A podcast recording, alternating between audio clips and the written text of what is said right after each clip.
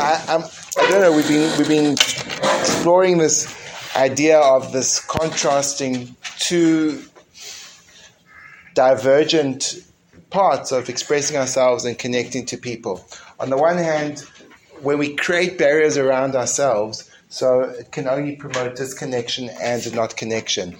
And therefore, opening up and revealing our inner worlds seems to be the correct path of embracing connection. On the other hand, it appears that when we open up ourselves and we release the inner sanctum of our private worlds, we in turn desecrate them. And we kind of straddling between how do we how do we make peace between these two divergent ideas, and how do we actually plot a course in our relationship. What's interesting is the way that uh, the the Malbim the Malbim introduces Mishle. So Mishle is a is a compilation of so-called proverbs by Shlomo HaMelech, King Solomon the king, and the first words in the very first verse, well, to be corrected, the first words in the second verse Uh, lada'at Chochma Umusar, to know Chochma which is wisdom and Musar. And that's really the topic of what we're talking about. And the, the, the Malbim, who is a quite a revolutionary figure in Jewish history, living around about the 1800s, and he devoted his majority of his life towards explaining in an extremely erudite and, and powerful fashion the Tanakh, the 24 books of what we call the Jewish Bible. And he focuses a lot on the actual words and showing how the words carry with them deep, deep ideas. The way he describes Chokhmah, I'm going to read it to you because I think it's profound. Chokhmah. I'll read to you in the Hebrew and then attempt translation. Kol ha-metuar b'shem Chokhmah anything which is described as chokhmah, wisdom,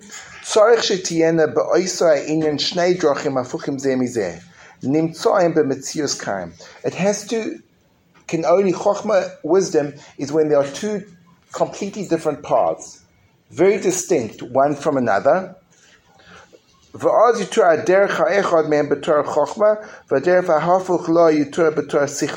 When you've got these two different ways of being, two divergent paths.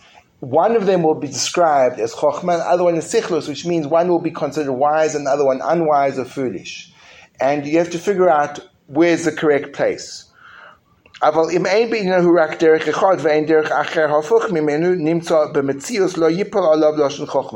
when there's not a ambiguity in how I should approach a given topic, it has to be approached in one particular way, that's not chokhmah. Meaning chokhmah applies to the ambiguity of the world, that there's confusion.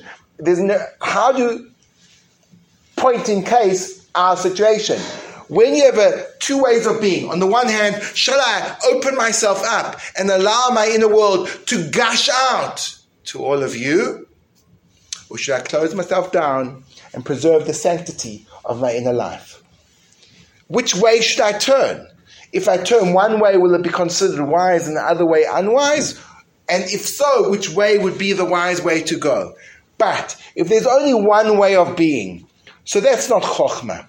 For example, showing kindness to others. That's not chokhmah, because kindness is a approach to life which is intrinsically part of the human reality. It preserves the uh, glue that keeps society together.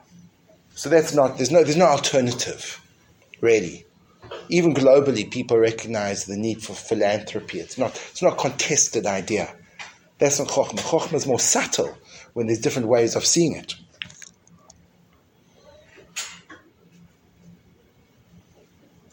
Um, and he goes on and he says,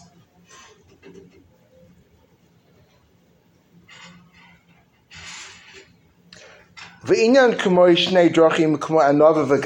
example, humility and pride. Emes v'sheker, truth and falsehood. Ava v'sina, love and hate.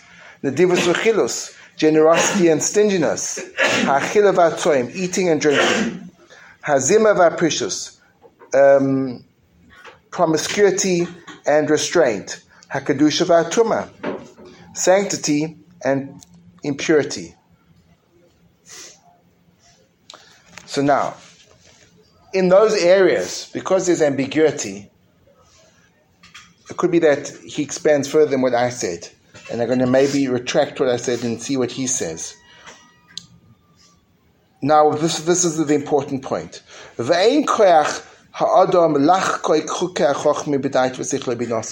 We do not have the capacity from our own wisdom and understanding to figure out how to create this balance. It's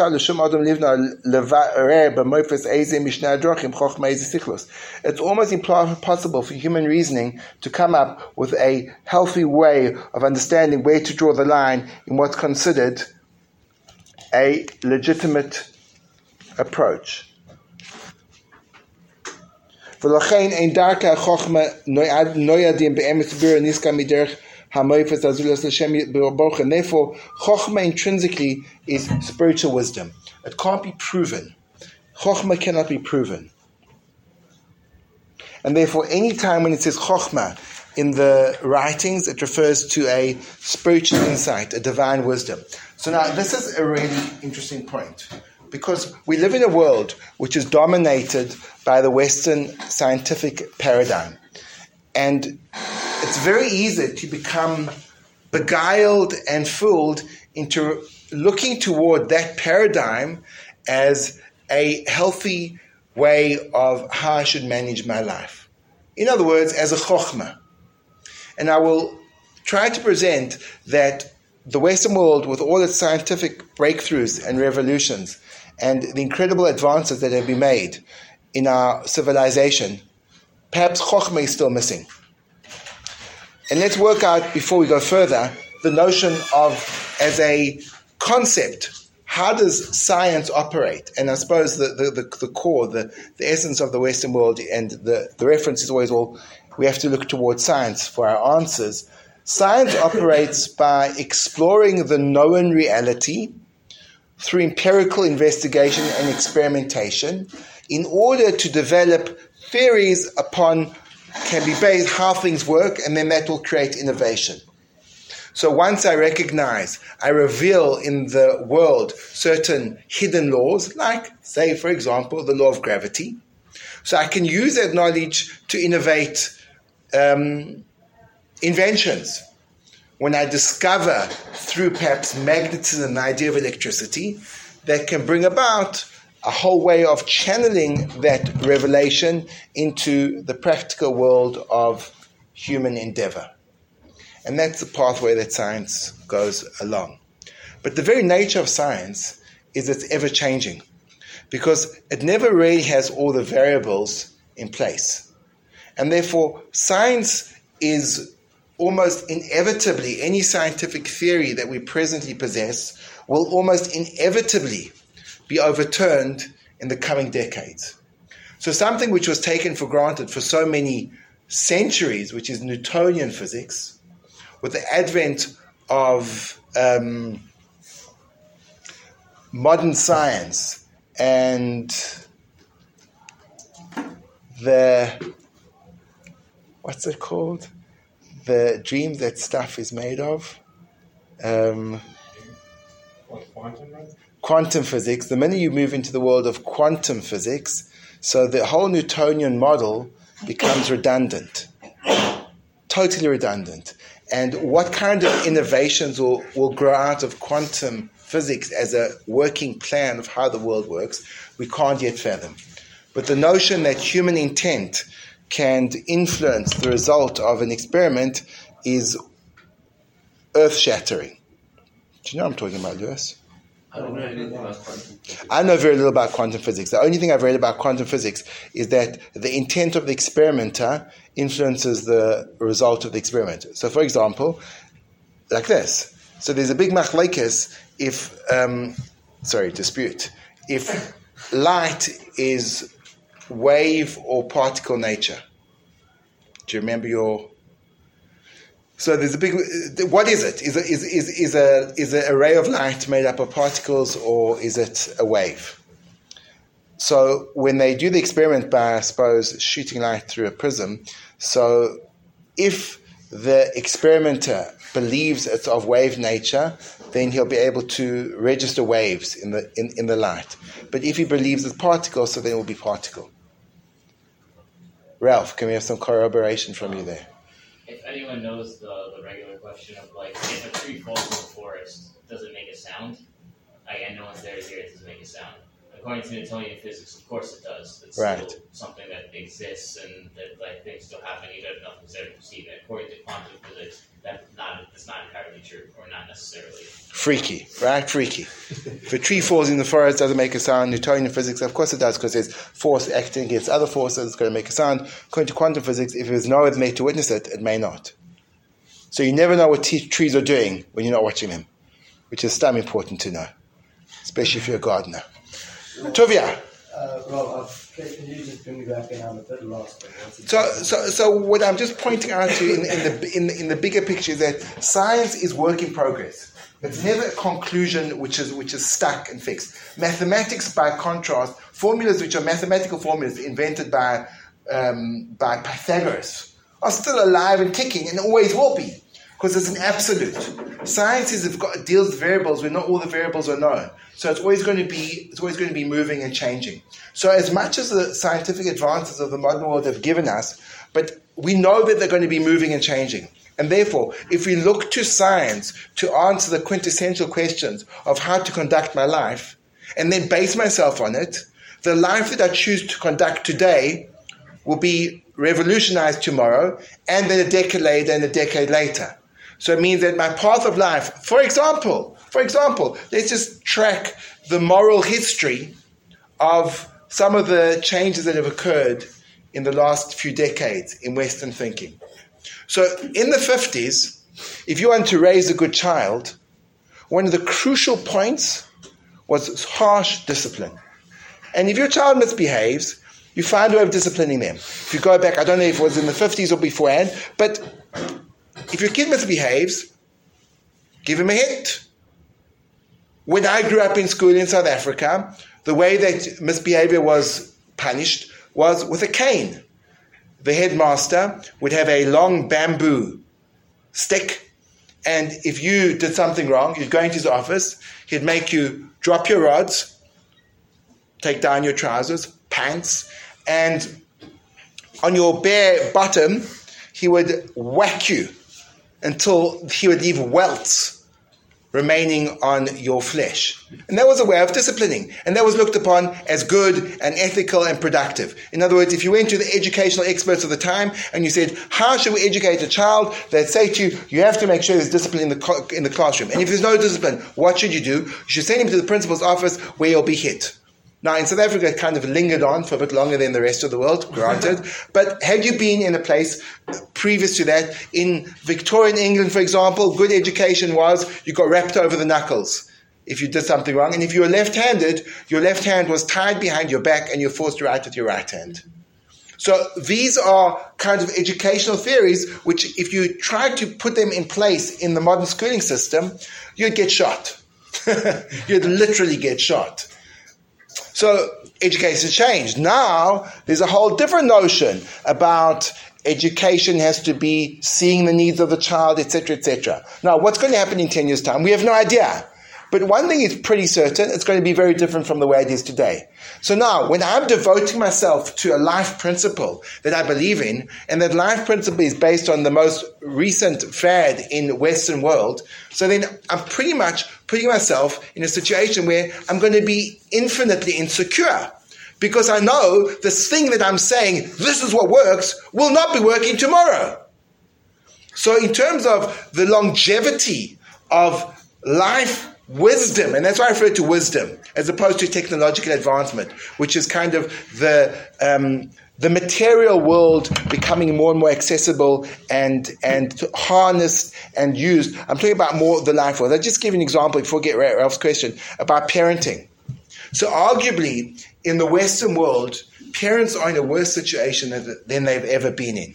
In terms of getting children to participate and helping in, in, daily chores. Now, you can think about your, your, your childhood, but in the Western world, daily chores and getting children to cooperate just to help around the house is almost, it's almost like a fantasy. And a whole lot of different behavioral psychologists have come up with ways of encouraging and rewarding, and, and, and nothing seems to work. And the level of frustration in parenting today you guys are not yet parents, um, but you'll get into it, and that's why the one parent in the room is smiling his head off because he realizes what it means. That people look upon it as like a extremely overwhelming task. Like, how can you be a parent? Parent, and it's so hard. And the Western world has given us so many different rules of parenting, and unfortunately, they're changing the whole time. But there's wisdoms of parenting. In other words, if you go to cultures, there are cultures where the children naturally are helpful, caring. They volunteer to do chores. They automatically take care of their younger siblings. They lift the burden off their parents when they see there's a necessity to do so. And these cultures have been alive and kicking for thousands of years, functioning in terms of family systems exceptionally well. And the Western world, with all its psychological innovations and scientific breakthroughs, can't create a family structure which works. Begadol. In a great, in like in the in the larger scheme.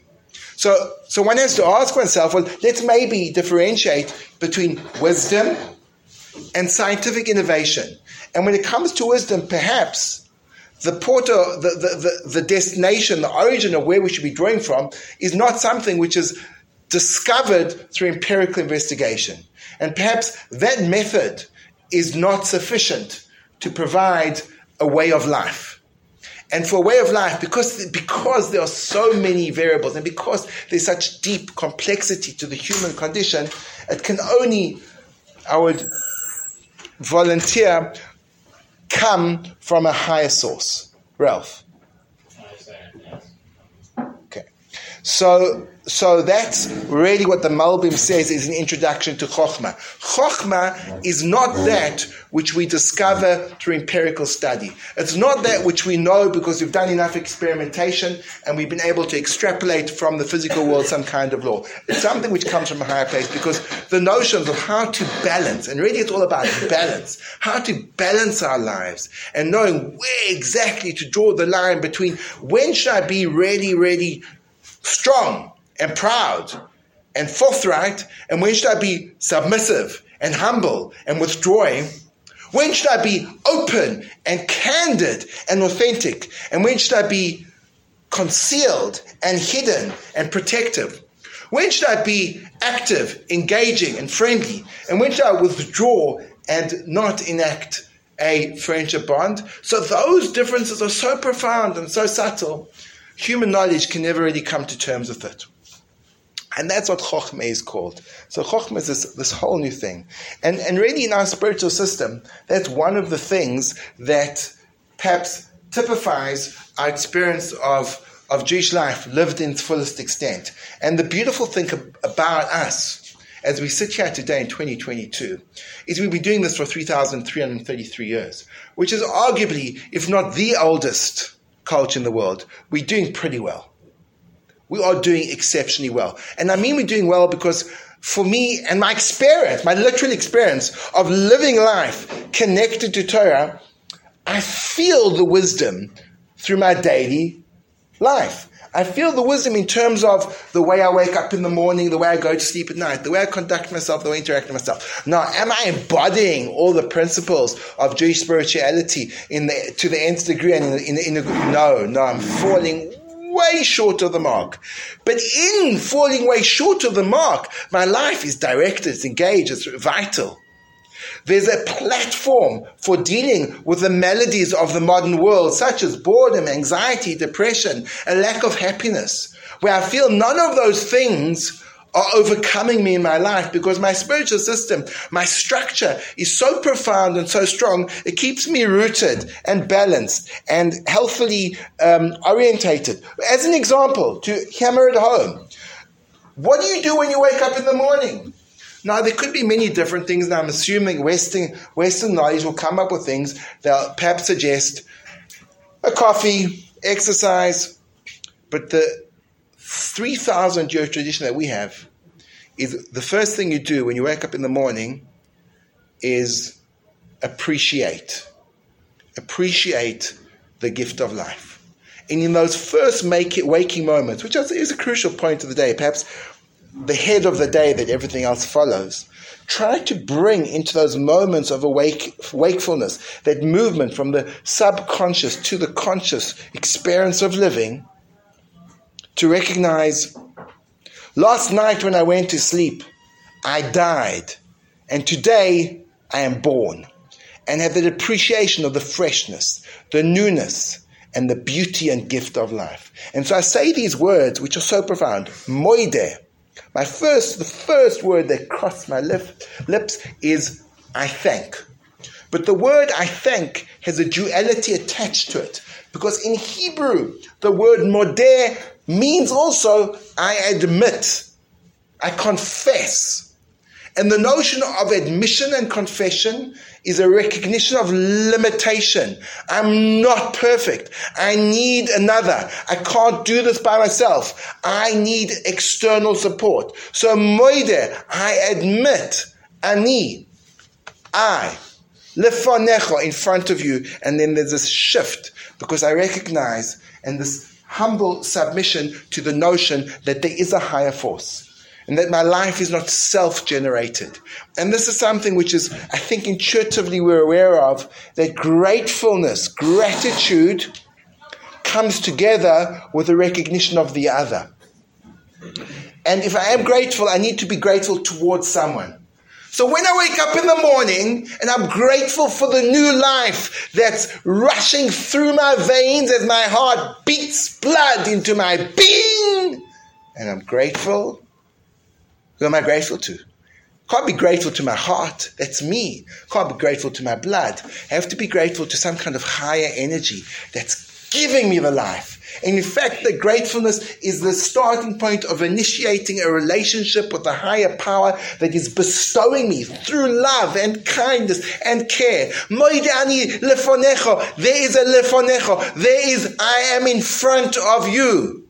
Melech, you have absolute control. Chai, vital. The V'kayom, always will be. Sheikh Zarto be, that you gave back to me. Nishmasi, my soul, my life force, my energetic existence. Bechemlo, with compassion. But the notion of chemla has a specific connotation. It means with the compassion of recognizing my unique part that I play in the world. Rabbe emunosecho. So great is your faithfulness towards me. And in those waking moments, I've become humble. I've become connected. I've become grateful. I've become aware of my purpose in life. Whoa. What a wake up. What a wake up. And that wisdom has flown through the veins of Jewish living for 3,000 years. And it works. It works. It works to wake up that way. When you wake up that way, and those are your thoughts when you wake up, so you're on a great start to the day. You're in a great start to the day. And you may say, yes, but it's hard for me. When I wake up, the first thing I think is, shut off that stupid alarm. How can I get out of this? Oh my gosh, I can't believe it's so early in the morning. What am I doing in my eye? I'm not saying that spiritual grandeur is automatically accessible. It may take work. But think about that goal that we're striving to get. And it could be that waking up that day every morning at right now, at this point of our level of spiritual evolution, is not quite where we're at. But it's something that we can strive towards. And we can get there. In other words, the system is incredible, and striving for the system is already part of the system. So even the notion that being able to evaluate and say, wow, my wake up this morning wasn't ideal because I have an ideal. I have an ideal. And then the whole next transition from wakefulness, from sleep to wakefulness, it keeps on going, it keeps on going. Next thing I do is I wash my hands. Recognizing that my impact on the world, my handiwork, should be purified and designated, refocused, refocused. And then after relieving myself, I become consciously aware of the complexity of my biologi- biological body. And I say, Asher recognizing through a meditative process of again reconnecting, but much more specifically to the magnificent workings of every component of my living miracle of a body. And then I go deeper and I become conscious of a soul that in, that, that body is a kli, is a vessel for. And then I recognize the wisdom of the Torah that allows me access to these things. And then I begin this process. So that's Moidani, Tesedayim, Asher Yotzar, Elokai Neshama, Birchas HaTorah, the blessings of the Torah. And then I head into this process where I meditate in the most mindful of ways about every component of my physical world. And what a way to wake up. And I'm going to, going to focus on the essence. I sit there and I recognize the gift of sight. And I go, and open my eyes, recognizing the beauty of being able to see and differentiate between colors, to see near and far without having to have time to focus. And I say, my sight, and then I realize the gift of being dressed, the dignity it gives me, and the fact that I have clothes to put on my body, and I go, And then I realize that there are so many people that have restrictions in their movement, and they're limited, limited, and some people are even paralyzed and stuck into wheelchairs. And I go, Matir Asurim, stretching out, moving my body. And then I realize that I can stand up upright, and I go, Zoikef Kufufim. And then I realize that the, the, the ground I'm treading on is terra firma, and I go, Roikaras and Amoim. And then I say that I've got shoes to wear which allow me to walk, and, and then I go, She'asali called Sorki. And then I actually realize that my pathway has the movement of walking. I can actually walk, making Messiah Gover. And then I realize that I've got the grit to be able to run my knife, and then I realize I've got this dignity, this crown. I recognize all the strength given to me comes from a higher source. Whoa. Whoa. And people are struggling for mindfulness, but in that, just waking up, those first 15 minutes of wakefulness are jam packed, laden with powerful spiritual transformational tools. And that's just one tiny snippet of our deep spiritual life. Wisdom, higher wisdom, years and years and years of investigation and empirical experimentation can't get you there. It comes from a place beyond the capacity of the narrow confines of the rational mind. To be continued. Thank you for your patience.